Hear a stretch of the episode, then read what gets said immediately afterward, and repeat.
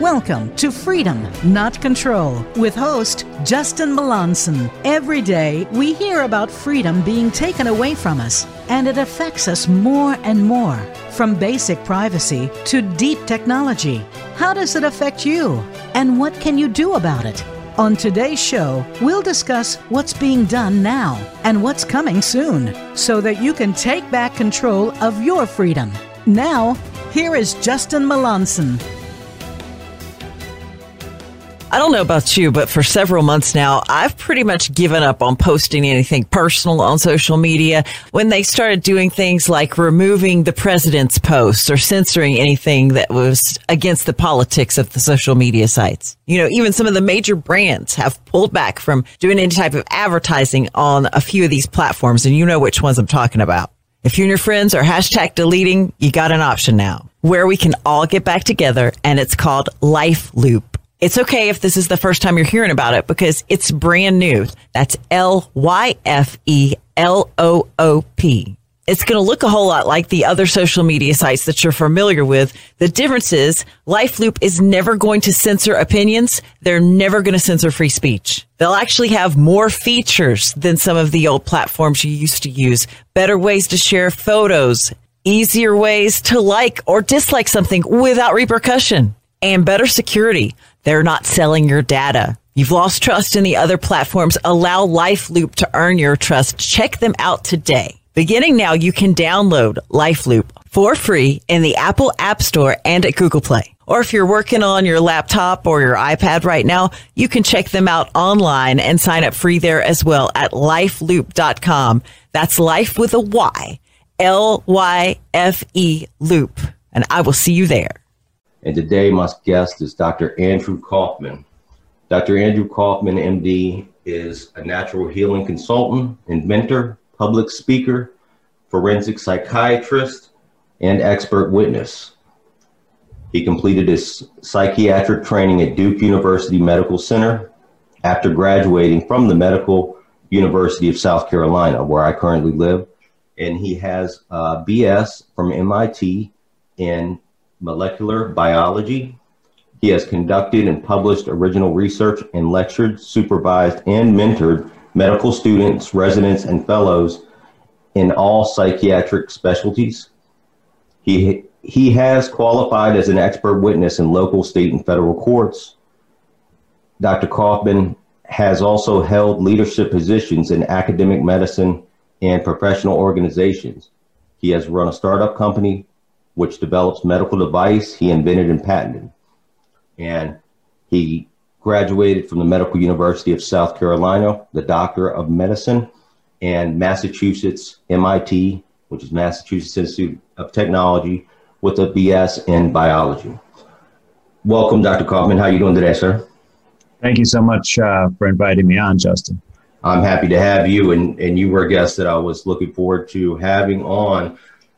During the beginning of this pandemic, which I call the plandemic here, I was reassured by you first. You were the first doctor that I seen that had come forward and essentially put your job on the line and risked everything by telling the truth. Since then, now we are so many months in, there has been thousands of doctors that have came forward and confirmed what you said and are speaking out, which is great. But you always ring a bell because you went right through it. I have your videos up on my site. I've showed and shared with people that I've known and spoke the truth. And the thing about me is I'm just pretty much cut and dry. I want to see the facts. And, you know, once you proved it to me, and showed that the virus hasn't been purified, and now that is confirmed from the FDA website with the CDC. I've shown everybody where it is in the paragraph. They confirm that it has been purified. That's it, you know. No, this is not a new thing. No.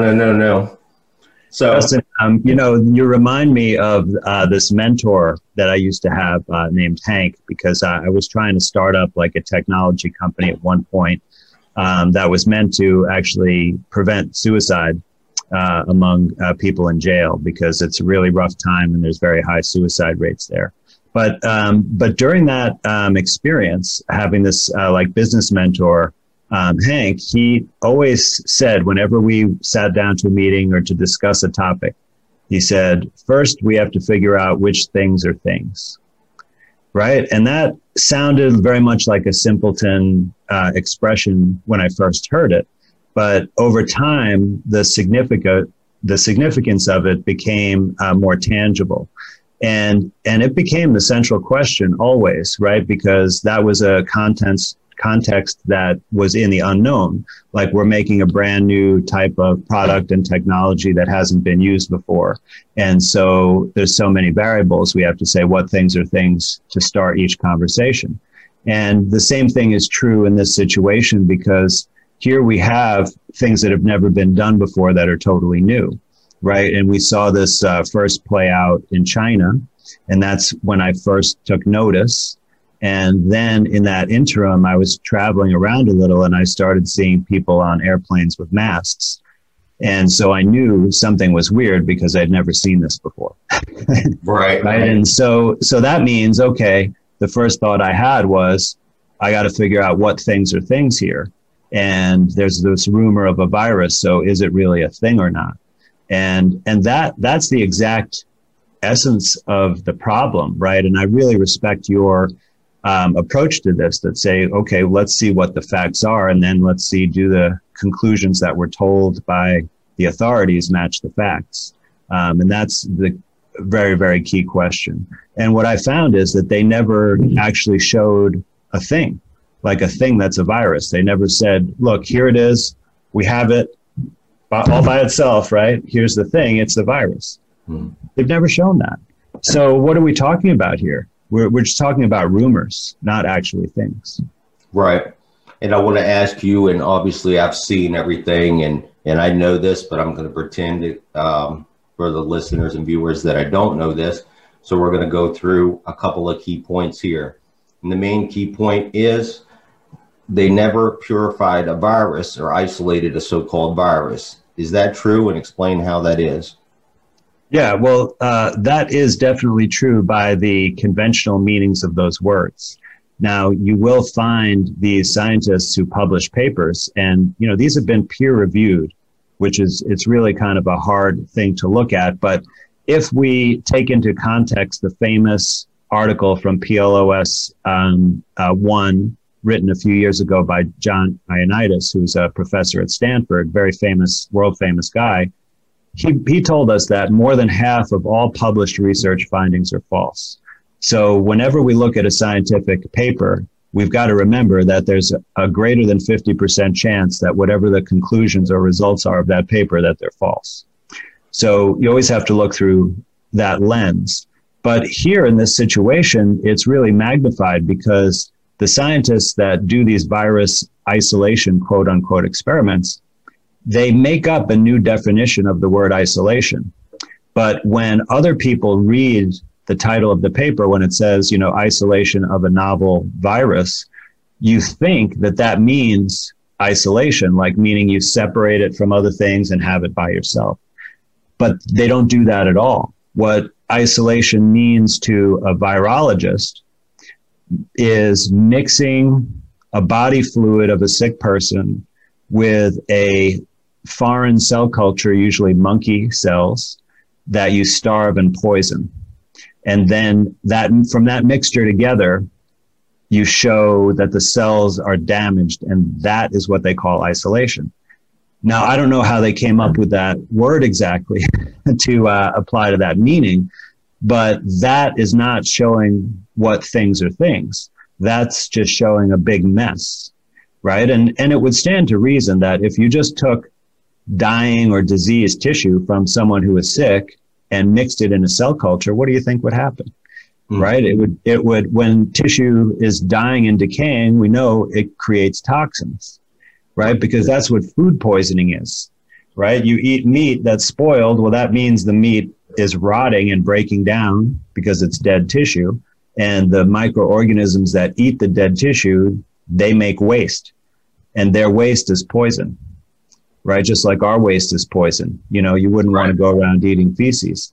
So That's what happens when you have disease in your body to that local tissue. So if you take that poisonous tissue and mix it with a cell culture, of course, it's going to damage the cell culture. And that's why they need what's called a control experiment. So this is another huge, huge warning sign in this science that they don't do a control experiment. Now, this is kind of like experiments 101 that you would get like in your high school lab course, which says, you know, always do a control so that you know that what you're measuring actually is causing the effect that you're seeing. Mm-hmm. And so they don't do this. And you do that in a pretty simple way. You just get a healthy person and get their tissue sample. So if it's lung fluid, you get some lung fluid from a healthy person, mix it with the same exact cell culture with the same ingredients. In other words, the poison antibiotics, the fetal calf serum, and the starving culture medium. Like it's basically bare minimum nutrients, right? So it's like if you were on a starvation diet, like just bread and water, that kind of thing. So you do that with the lung fluid from the healthy person and show that those cells aren't damaged. Then you might prove something, not necessarily that there's a virus, but you'd prove something. Right. But they've never done that experiment. Let me ask you this: is it Koch postulates, or is that how you pronounce it? Well, the correct German pronunciation, I'm told, is Koch. Okay. Which is really hard to say. So most people say Koch. Koch like the Koch brothers. Yeah. Like Koch. So that is one of the main things that rung out. And that's been done since, what, the 1800s? Is that when it started? Yeah. Well, Robert Koch, it was sometime in the, late 1800s when he codified the postulates, but they were already talked about. He was just the one that kind of put them on paper in a formal type of way. Mm-hmm. But essentially, they're just common sense rules to show that a germ of any kind causes a disease. And they've been modified a little bit for viruses over the years because one of the conditions is that you take the germ out. Well, so always you have to basically take the germ out of the sick person. And it shouldn't be there in healthy people, right? So that way, you know, it's like only in the sick people, common sense. And you need to take it out to actually show that it's really there, and right? Because otherwise, how are you going to show it causes the disease if it's not even present? So, but then the second step for bacteria or fungi would be to grow it in a pure culture.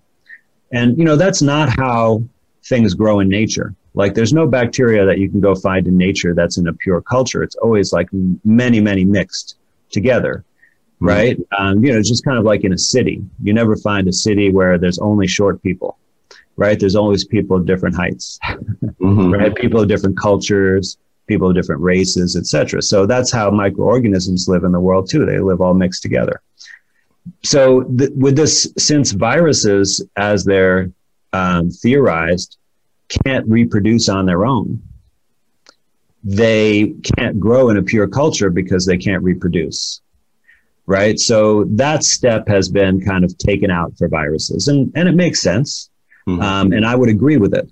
I would have no problem taking that step out based on the theory that viruses can reproduce when they're in a host cell. Although I don't think that's not been proven. But nonetheless, it's reasonable. But then you're supposed to take out the germ that you took out of take the germ that you took out of the sick person, and you're supposed to put it in a healthy host. Now, it could be another person, right? But that's considered unethical. But those experiments were done with the Spanish flu, actually, mm-hmm. To some degree. So usually they use an animal. And then in the animal host or whatever you put that germ in, it should cause the same disease.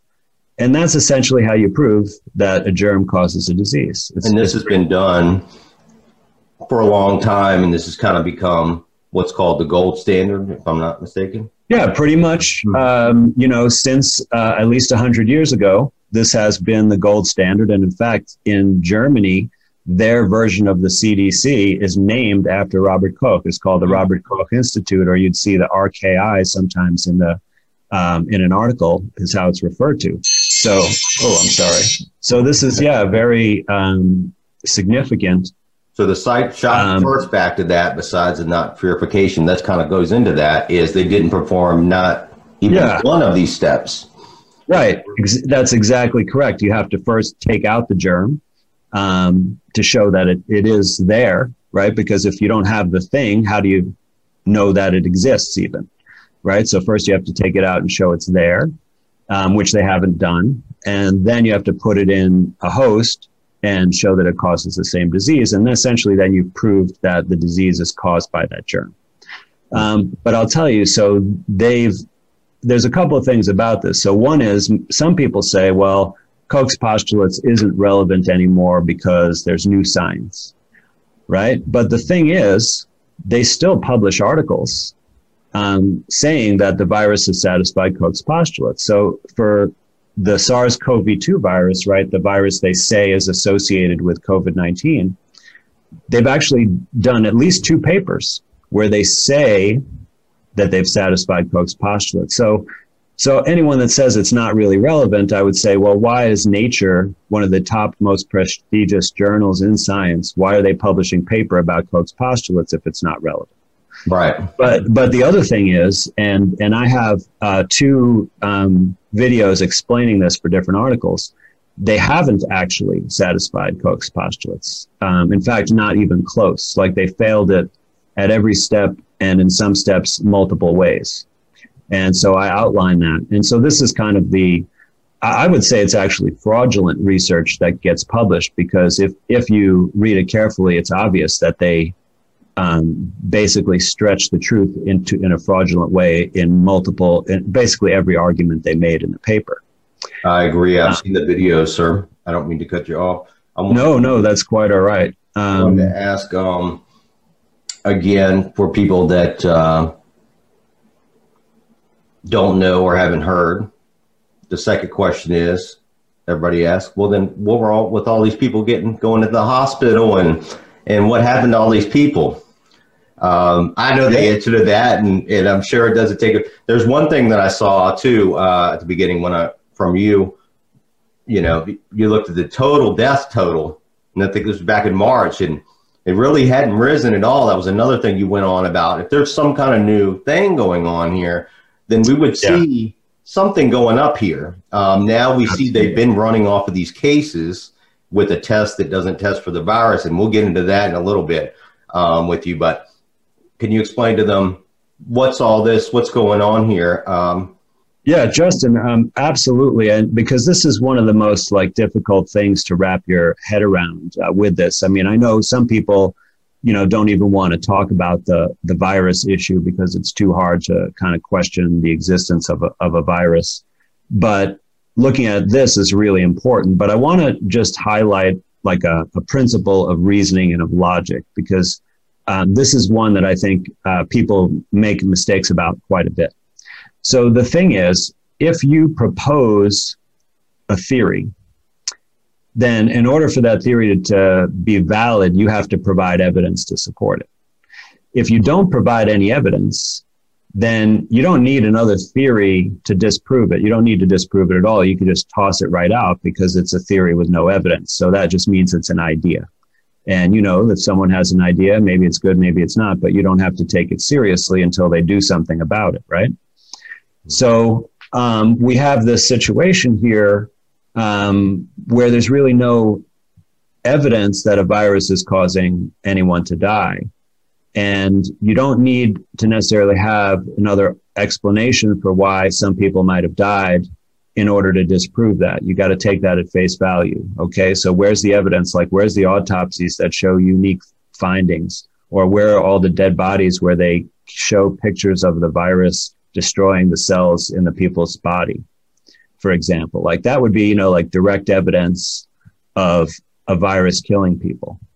But we don't have that. So we can kind of throw that out and then say, okay, well, did anybody actually die beyond normal or not?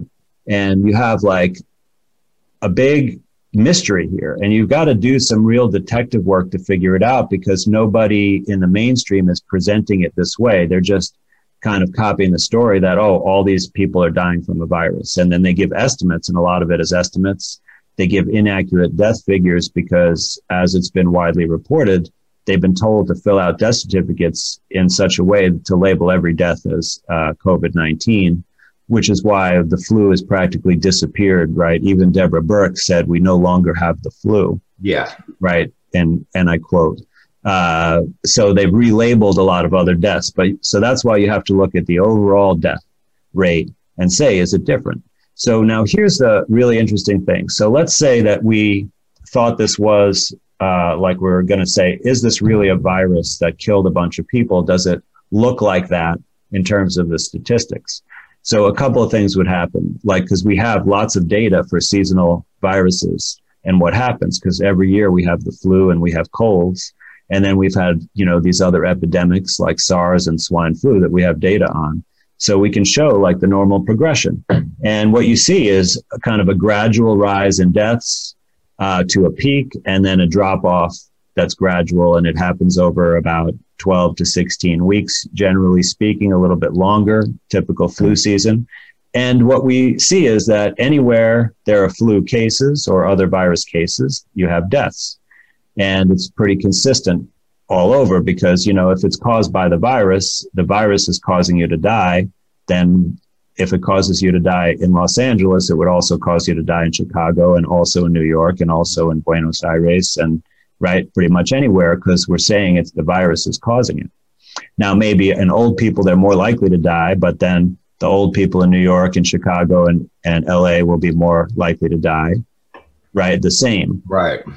Exactly. Okay. So that's one thing. I saw something a couple of weeks ago, I think it was on Tucker Carlson, where he showed it was when they came out with the death toll and the people that he said it was 78 years old was the average death. And then somebody told me, I didn't confirm this after that the average death toll now is 82, but I'm not sure about that. But either way, he pretty much confirmed on mainstream TV. He's probably one of the last mainstream news people that I actually believe tells the truth, said that, well, it's dangerous to be old either way. Yeah, well, of course, because, you know, I mean, we know that when you get old, you're going to die sometime, and that's when it happens. And, of course, but that pattern is the same as with the flu. Like you see, it doesn't really kill any children, and it kills really older adults or younger adults that are sick. And so same thing, you know, so that's consistent with a virus. But what's not consistent is that it has a different effect in different places. And then there's also another thing, like if it was a contagious thing, it would have to be basically, you know, and it started in China. So then people from China would have to go other places and then it would take hold in one place and then spread to the next place. Right. Mm-hmm. And so you'd see the timing would be different in different places. There'd be a delay. But what we saw is the same timing worldwide. So what we saw were hot spots. If you look at all the data, you'd see that there was a spike in deaths, but it didn't follow that gradual seasonal pattern. It instead was a sharp rise right after the World Health Organization announcement of a pandemic status and the crazy predictions about like 2 million people in the United States dying. Mm-hmm. And it was right after that, it suddenly went up really, really quickly. Within days, it reached the peak. And then it slowly dropped off after that and lasted about 8 weeks or so and pretty much anywhere. But what you saw is so like in the United States, and there were hotspots like New York, where there was a huge increase in deaths over that period.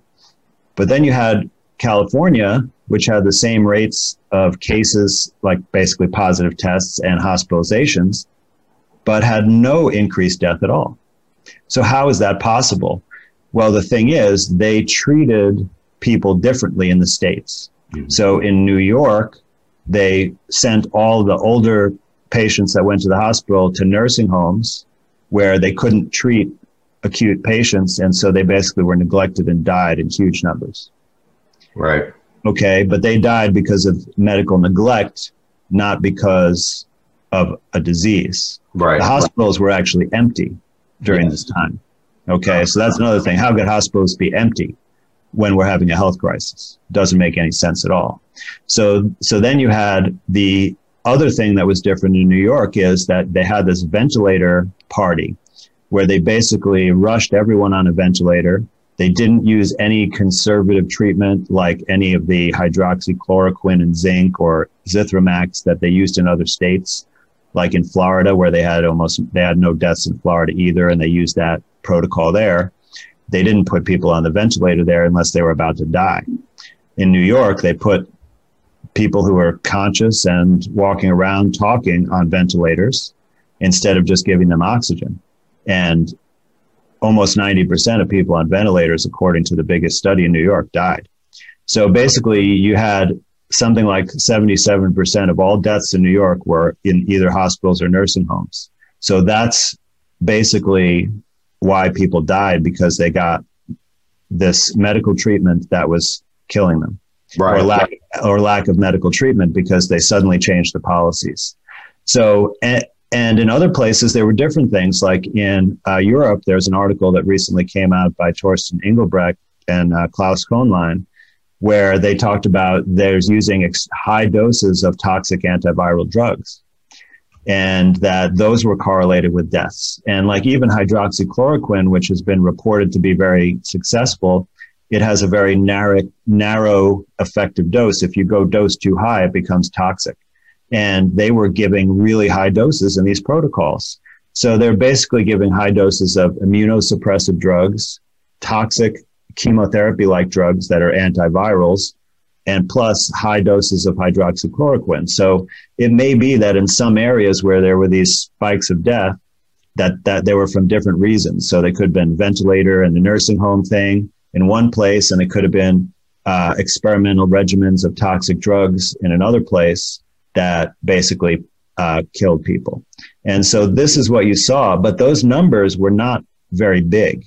Right. But they still were that spike that was in excess, and that's significant. But since that ended, which was in May, there's been no excess deaths anywhere. Mm-hmm. And that's when we've seen them switch the cases and push hard on cases. Exactly. Ever since. So they have, yes. Mm-hmm. And it's basically just testing. It's right. Just test results. They can basically calibrate the test to guarantee a certain number of positive results. And depending on how many positive results they want to drive whatever policy they want, they just set the test up like that, do right. It on a bunch of people, and show a certain number of cases, and then say, all right, it's lockdown time. Right. So let's get into the test. Kary Mullis, the RT-PCR test. Let's get into that. I'll let you take the wheel on that one and explain how that test is invalid here. Well, there's so many aspects that really show you that this test is not appropriate to be used in this context. And some of these are very, very straightforward, and some of them we could get into, some more science. But you're right, the inventor, Kary Mullis, who won the Nobel Prize and really, unfortunately, only died last August. So before all this. Shockingly died right before this happened. And I remember seeing a couple of videos from him. He wasn't very fond of Fauci. I kind of like the guy. I think this wouldn't be happening if he was alive, actually. He was, if he were alive now, he would be very important in exposing the truth about this. Mm-hmm. But he basically has described this test for what it is, which is it's a way to make something out of something. So in other words, you have a tiny amount of something and you want to make more of it. This is the right procedure, polymerase chain reaction. Notice it's not called a test because it's not used as a test. It's a research and manufacturing tool. Mm-hmm. So it's really made to manufacture DNA sequences or RNA sequences. Because if you can start with one copy that you make by adding one base at a time, which is a long and laborious process, and then you plug it in there, and you can have billions and trillions and quadrillions of copies of that in hours. So it's imagine if, you were manufacturing paper clips. So the first paper clip, you carefully take the wire and bend it by hand until it's just the right shape. Right. Then you put it in the machine, and a few hours later, you get 10 million paper clips that are identical. Like, that would be a great manufacturing tool, wouldn't it? Yes. Right. Like, basically, we could make whatever we want at home. Right. There was one key thing that I heard from his mouth in one of the videos that Kary Mullis said. He said, this test does not tell you if you're sick. And that's one key word that he said word for word out of his mouth. So the test actually doesn't measure anything, right? So it simply, it amplifies the sequences of RNA. So depending on what this RNA is, you're just basically showing that it's present. But the thing is that if you, the way this test works is like it makes more of something, right? So what it actually does is each round that you do it in rounds, you know, just like poker hands, right? Amplification. And each time it doubles it. So you see, like, as you keep doubling it and doubling it, the numbers get ridiculously high at some point. And when the numbers get ridiculously high, you basically get a false signal, a noise. It's like, you know, when you turn your speaker up really loud, you start to hear hissing, right? That's the noise. And it's not there on purpose, but technology always captures noise. And it's the same thing with this test. It captures the noise. And so basically, if you do enough cycles, you can show anything's there. You can make up something from scratch and show that it's there on the test because it's basically 100% positive. It'll make stuff up. They say it's replication incompetent, right? It means it can't copy things accurately, so it just shows everything as being there. Right. Is it true that, you know, we all have stuff in our body, obviously, from when we're young. And babies, we put stuff in our mouths, our immune system builds up. We've got germs. I just heard recently, like, the human mouth is, like, one of the most dirtiest mouths, second to, like, I forgot what it was, maybe a Komodo dragon or something, but it's a very germ-filled mouth. We are, we're filled with tons of stuff. I mean, we're not one thing. Like, we're only 1/10 human cells. We have about 10 times as many microorganisms that make up our body than human cells, you know. So what really are we? We're this complicated mixture. And with this test, like, what's it measuring? It's measuring just a short sequence of RNA that we've shown you can measure it out of a piece of fruit. There are people in the UK that have recently sent in samples of rainwater. Wow. And one person actually just took the swab out of the package and then put it right back in, didn't swab anything, and got a letter back that he was positive. Wow. So the thing is, it's not really testing for anything. If you really think that, even if it really shows that this sequence of RNA is present, well, what does that mean? Because that hasn't been shown to be anything, because they didn't take that sequence out of a thing. They took it out of a person without purifying it. Right. So how do we know what it is? Right. And then they're testing it. So because of that, right, it doesn't show a virus or even something that's correlated with a virus from an experiment. So you don't know what the accuracy of it is, right? Because there's nothing to compare it to. Like, if you wanted to make a pregnancy test, you would compare it to a baby coming out of the woman after 9 months, right? Because if that baby doesn't come out, she wasn't pregnant. You know, 100% certainty, right? Because so they call that a gold standard. So let's say you take a test where you have a pendulum over the woman's belly, right? And if it goes east-west, she's pregnant, and north-south, she's not pregnant. So you do that, and then you wait to the 9 months, and you say, does it match up? And if it matches up 50% of the time, you can say the error rate is 50%, right? And then now you have a real test because you have an error rate, so you know how to interpret the test results. And that's how every medical test would be validated, to even just show that it's a valid thing. And if you were going to get FDA approval, you'd have to go beyond that, actually. Right. So none of these tests have FDA approval, and none of them have been validated in any way. So we don't know what the error rate is. So how can you rely on a test and drive policy from a test that you don't even know what it's measuring or what the error rate is? Right. And we've seen even the mainstream fake news say, like, for example, the New York Times or somebody and others say 90% false positive. They're even telling you that. Do you know what the false positive means? Because that's a confusing term. Two, a lot of people think it means, so let's say if 100 people test positive, that 90 of those are false. But that's not what it means.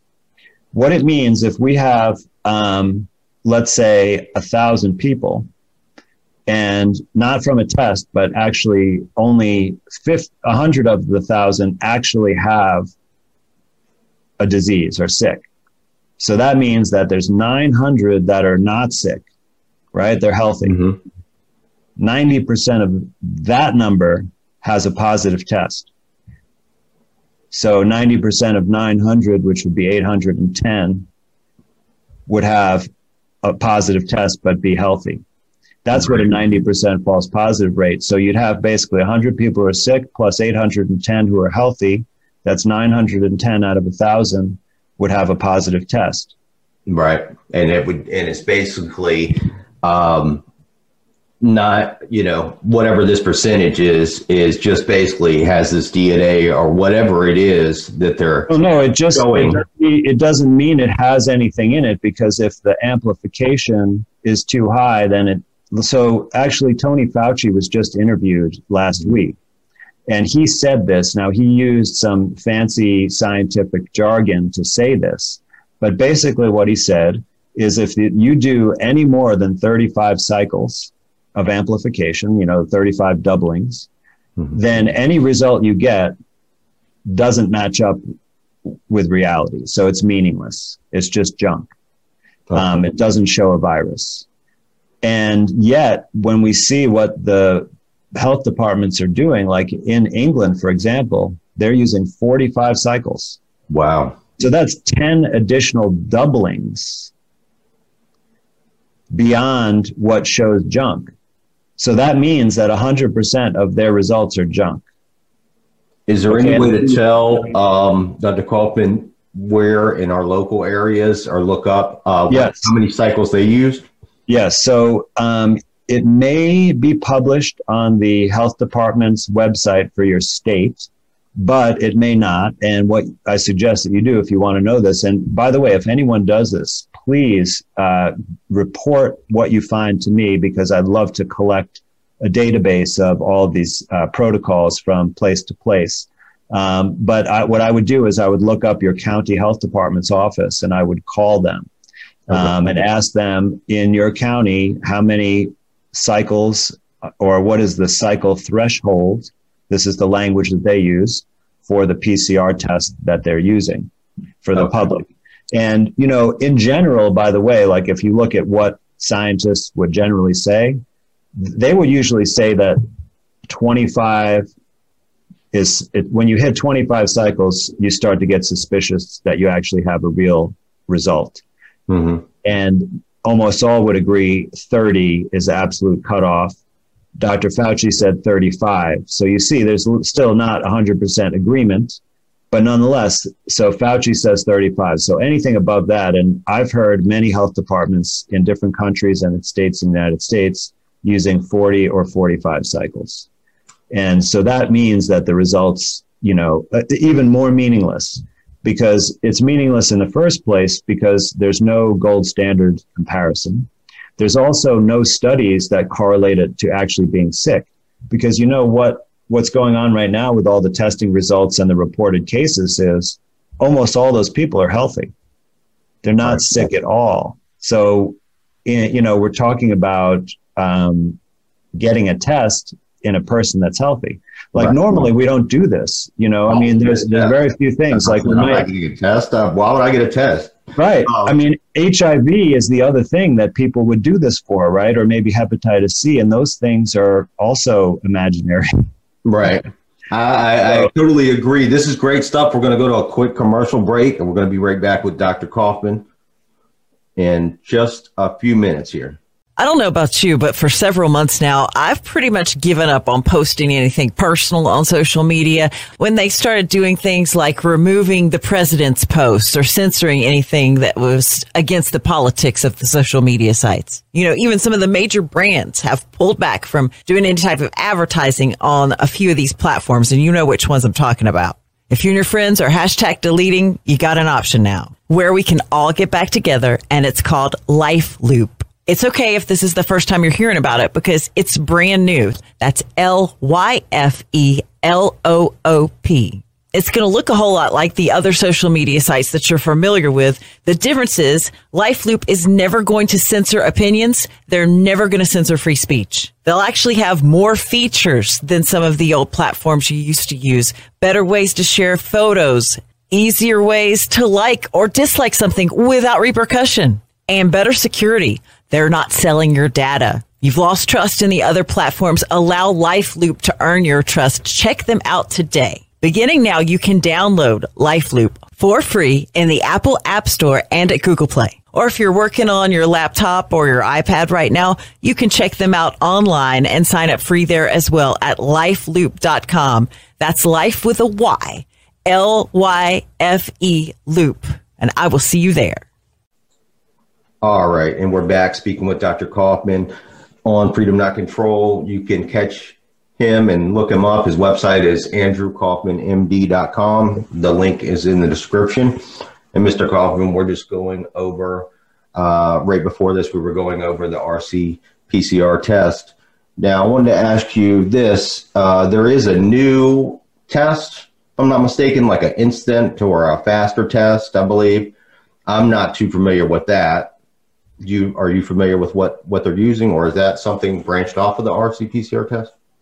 Yeah, no, you're talking about a different type of test. The PCR test takes hours to run because you have to do all those cycles, and each one takes a certain amount of time. Mm-hmm. So it's not a super fast test, although there are some protocols to expedite it. But we're talking about different kinds of tests here. There are really two forms. There's what they call antibody tests, and then there's antigen tests. Now, I want to say that there's something in common about all of the tests, and this is that none of them have been approved by any agency. So they're not FDA approved, and they're not approved by any agency in Canada or Europe or Australia either. The only reason that they're allowed to be used legally is because they have something called emergency use authorization. Right. What that means is there's an emergency, right? Like this fake pandemic. And as a result of that, they don't need to do the testing and show that these things actually work because it's too important that we need something right away. Okay. But if you look at the deaths, you'd see that it's not an emergency. So there's really no excuse to continue to use these tests. At this point, there's enough time that they should have had some validity data. Okay, but there's been no science that would allow that. So they haven't done that. But so they're allowed to use these tests without showing that they're actually valid and real tests and that they measure what they say. So the FDA puts out a guidance on this that, you know, almost nobody looks at, but it's right there for all to see. And what it says in there, and there's one for each different type of test, and it names some specific manufacturers and specific tests. It says in there pretty much in clear language that the tests have not been shown to be accurate to make a diagnosis. Mm-hmm. Yet that's exactly how they're being used. And so we're about the link on the FDA website, the one from the CDC, I believe it's page 19 on the PDF. Bottom paragraph, if you know what I'm talking about. No, I don't. Okay. It was referenced on quite a few. Are you talking about the CDC article that talks about no isolates were available? Yes. Now, I can explain that to you in a moment, but well, it may be referenced there. I don't know, but I went on the FDA website directly to find this, and it basically, if you just search FDA guidance COVID PCR test or COVID antibody test or COVID antigen test, you should find it pretty easily. And it's like a PDF document. You can download it and read it. And it's not in scientific language. It's in somewhat lay language. So you can definitely understand it without any scientific training. Mm-hmm.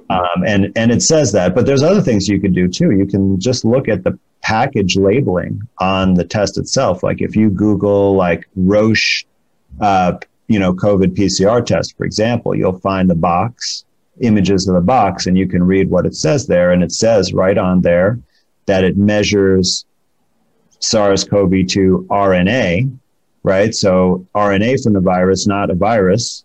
And it says on there, it should not be used to make a clinical diagnosis, right? So yeah, that's how it's being used. And it's being used in people that don't even have symptoms of anything, who are totally healthy, right? So it's completely, meaningless in terms of, do you have a disease or a virus? It's extremely meaningful because it's being used to create lockdowns and mask mandates and other, in some European countries, they have made it illegal to sing.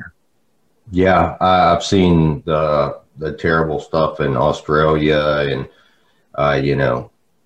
yes, somewhat, I think at one point, 4 cases, they locked the whole thing down. Absolute tyranny. And that's what I was going to get into and finish this off with. What do you believe? I know what I believe, and everybody that follows me knows what I believe. What do you believe the reasoning is behind this, since there is no virus here, with these stringent methods, everything that's coming out? Well, I don't think it requires any belief, because there are many, many documents that essentially describe what the purpose of this is. Mm-hmm. And, I think perhaps the big umbrella document that you could look at would be the United Nations Agenda 2030. Mm-hmm. But essentially, there's this globalist agenda that has been promoted by all of these international organizations.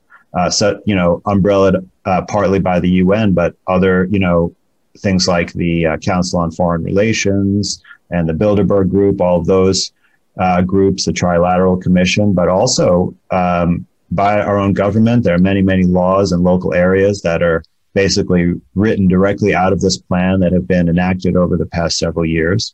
And then you have these other groups that have written extensively about this plan, like the World Economic Forum and the Rockefeller Institute. And so if you look at various documents from those organizations and then combine them with various government documents like Boris Johnson's Operation Moonshot, which was published in the British Medical Journal. I saw the video on that, yes. Right. So you see that everything that's been going on during this pandemic fits with all of these plans. So like the reason for the economic shutdown, for example. Like that's COVID-19, the great right. Exactly. That has never happened before, even during the 1918 flu pandemic. So, just shut down everybody's business. Normally it would be like, okay, if you're a business owner and you feel that you're a danger, then you decide if you want to keep open or not. But to purposely have the government shut down the entire economy and shift basically all of the consumer business from small, single owner, mom and pop, Main Street businesses to big box and online mega corporations, right? And you can see this is outlined in those plans. And part of it is to make people dependent on the government for income, like the idea of universal basic income. And you can see that the steps to bring that about are already in motion. And the pandemic has basically just been an excuse to change all these policies in every aspect of society. And it's been written about by many, many leaders that, never waste a good crisis, basically, because when everyone is in fear and panic, that's when you can do all sorts of things in the name of addressing that crisis, when really they're part of a bigger, totally different agenda. And that's why those documents are so important, because you can look at the current policies and then realize, oh, they don't match up with the health situation. What do they match up with? And then go look at these planning documents and say, wow, they match up perfectly with this. Mm-hmm. And then you start to create a picture of what's going on. And you see that everything has been planned and it's in motion. And you can see what all the moving pieces are. And it's really just the little details from time to time that sometimes are unpredictable, but you see the overall pattern. So, which means essentially more and more control and surveillance of our society, less and less economic opportunity and freedom. So let me ask you this before we wrap up, Dr. Kaufman, how do you see this playing out with the medical industry first, as far as doctors and, different hospitals? What's the best case scenario here? Obviously, I believe is the people, the majority, the 99% stands up and says, we're done with this.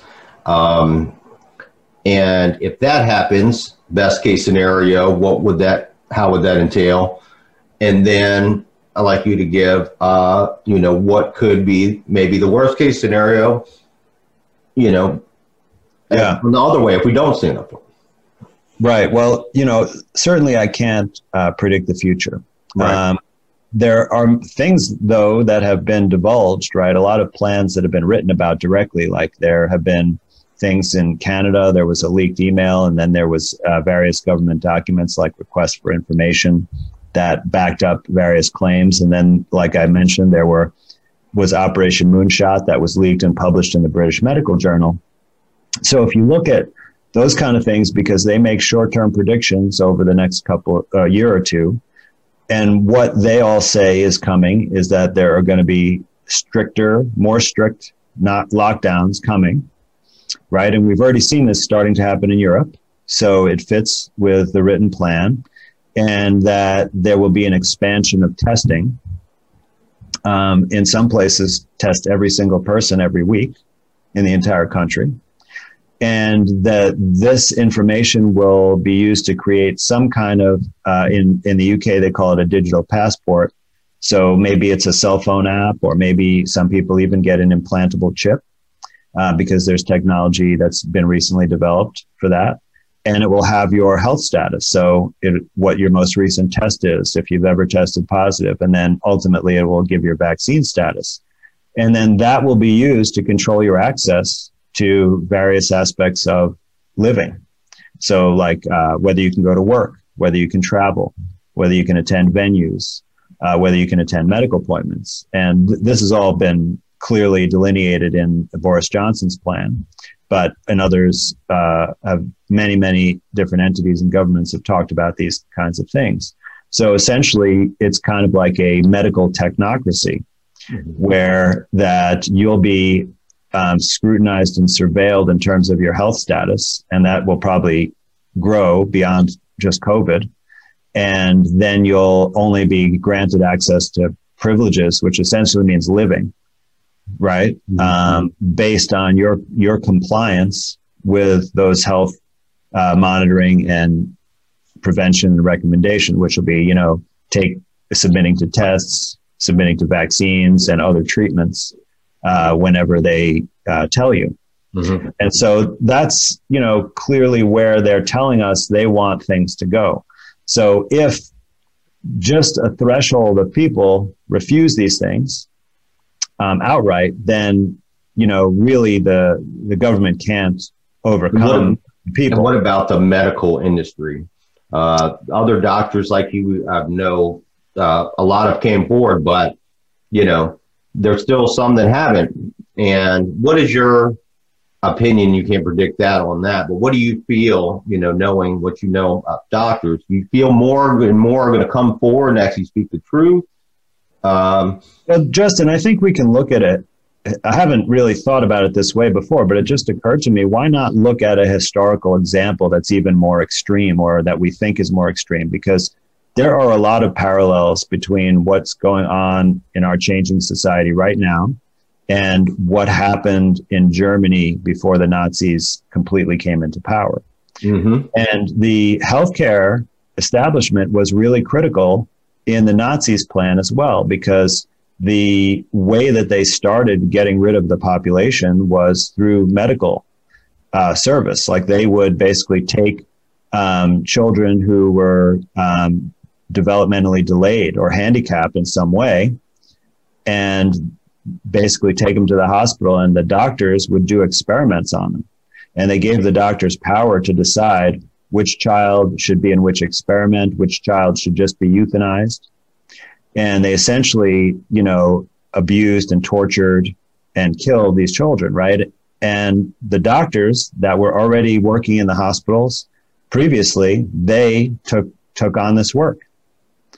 So they didn't, you know, suddenly have a conscience and say, my God, we can't do this. This goes against our oath, right? Instead, they became basically agents for the state and carried out the torture and experiments. Now, maybe some of them did leave and try to speak out, but there was no major medical rebellion that I've ever read about. So if we use that as an example, I think we can see, you know, similarly now, I mean, the overwhelming majority of healthcare providers, whatever they're witnessing, they're seeing empty hospitals, for example, and they're seeing hospital procedures that don't make sense compared to their previous experience, and they're not all rebelling right now. So I don't think that's going to happen. You know, everyone who is under the spell that they trust the government and things like that, they don't really feel that there's any reason to be concerned about harm from the government. They see, you know, maybe they think that the virus mortality is a little bit overrated, and they're like, but they're also like being elevated to an important status. Like you see these billboards and signs up around the country, you know, that say, you know, we need more heroes, or they use the word heroes, and they show people dressed up in medical garb. And, you know, I don't have no idea why, you know, like that is clearly a public relations propaganda type of campaign. Mm-hmm.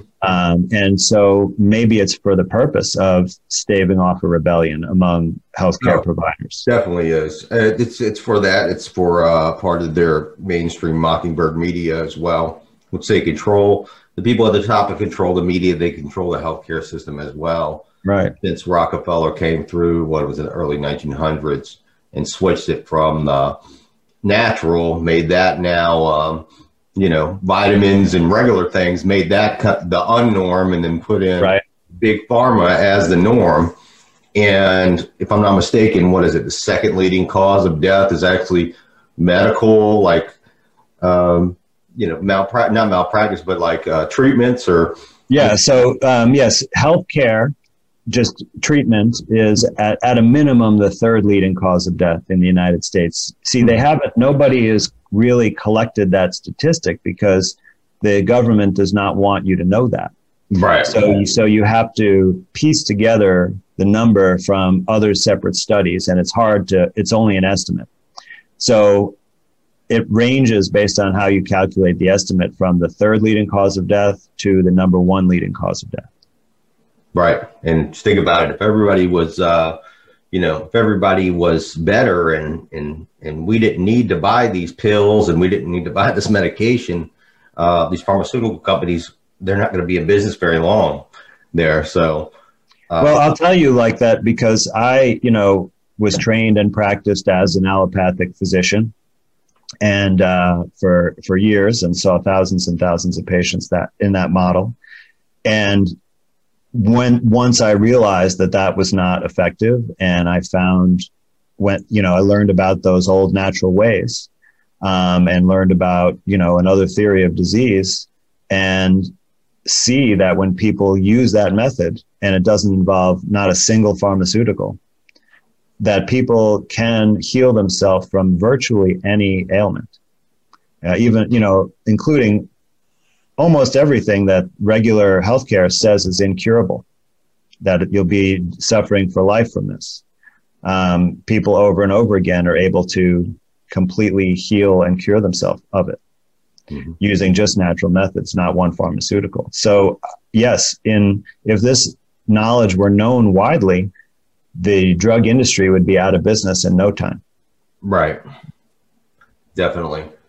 Well, Dr. Kaufman, going to go ahead and wrap it up, get ready to wrap it up. It was a pleasure having you on. Again, check him out at andrewkaufmanmd.com.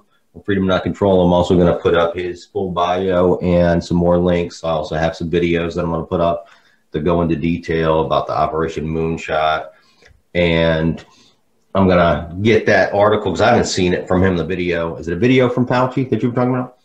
Yes. Yeah, it's an interview. Probably the link to that, and I'll put that up on my site as well because I want to take a look at that for everybody to look at. But again, thank you, sir. And Dr. Kaufman, one of the first brave doctors to come forward, speak the truth, have a conscience and, you know, not worry about any kind of repercussions. It was a pleasure having you on, sir. I hope to have you on again. Thank you very much, Justin. It was great to be here.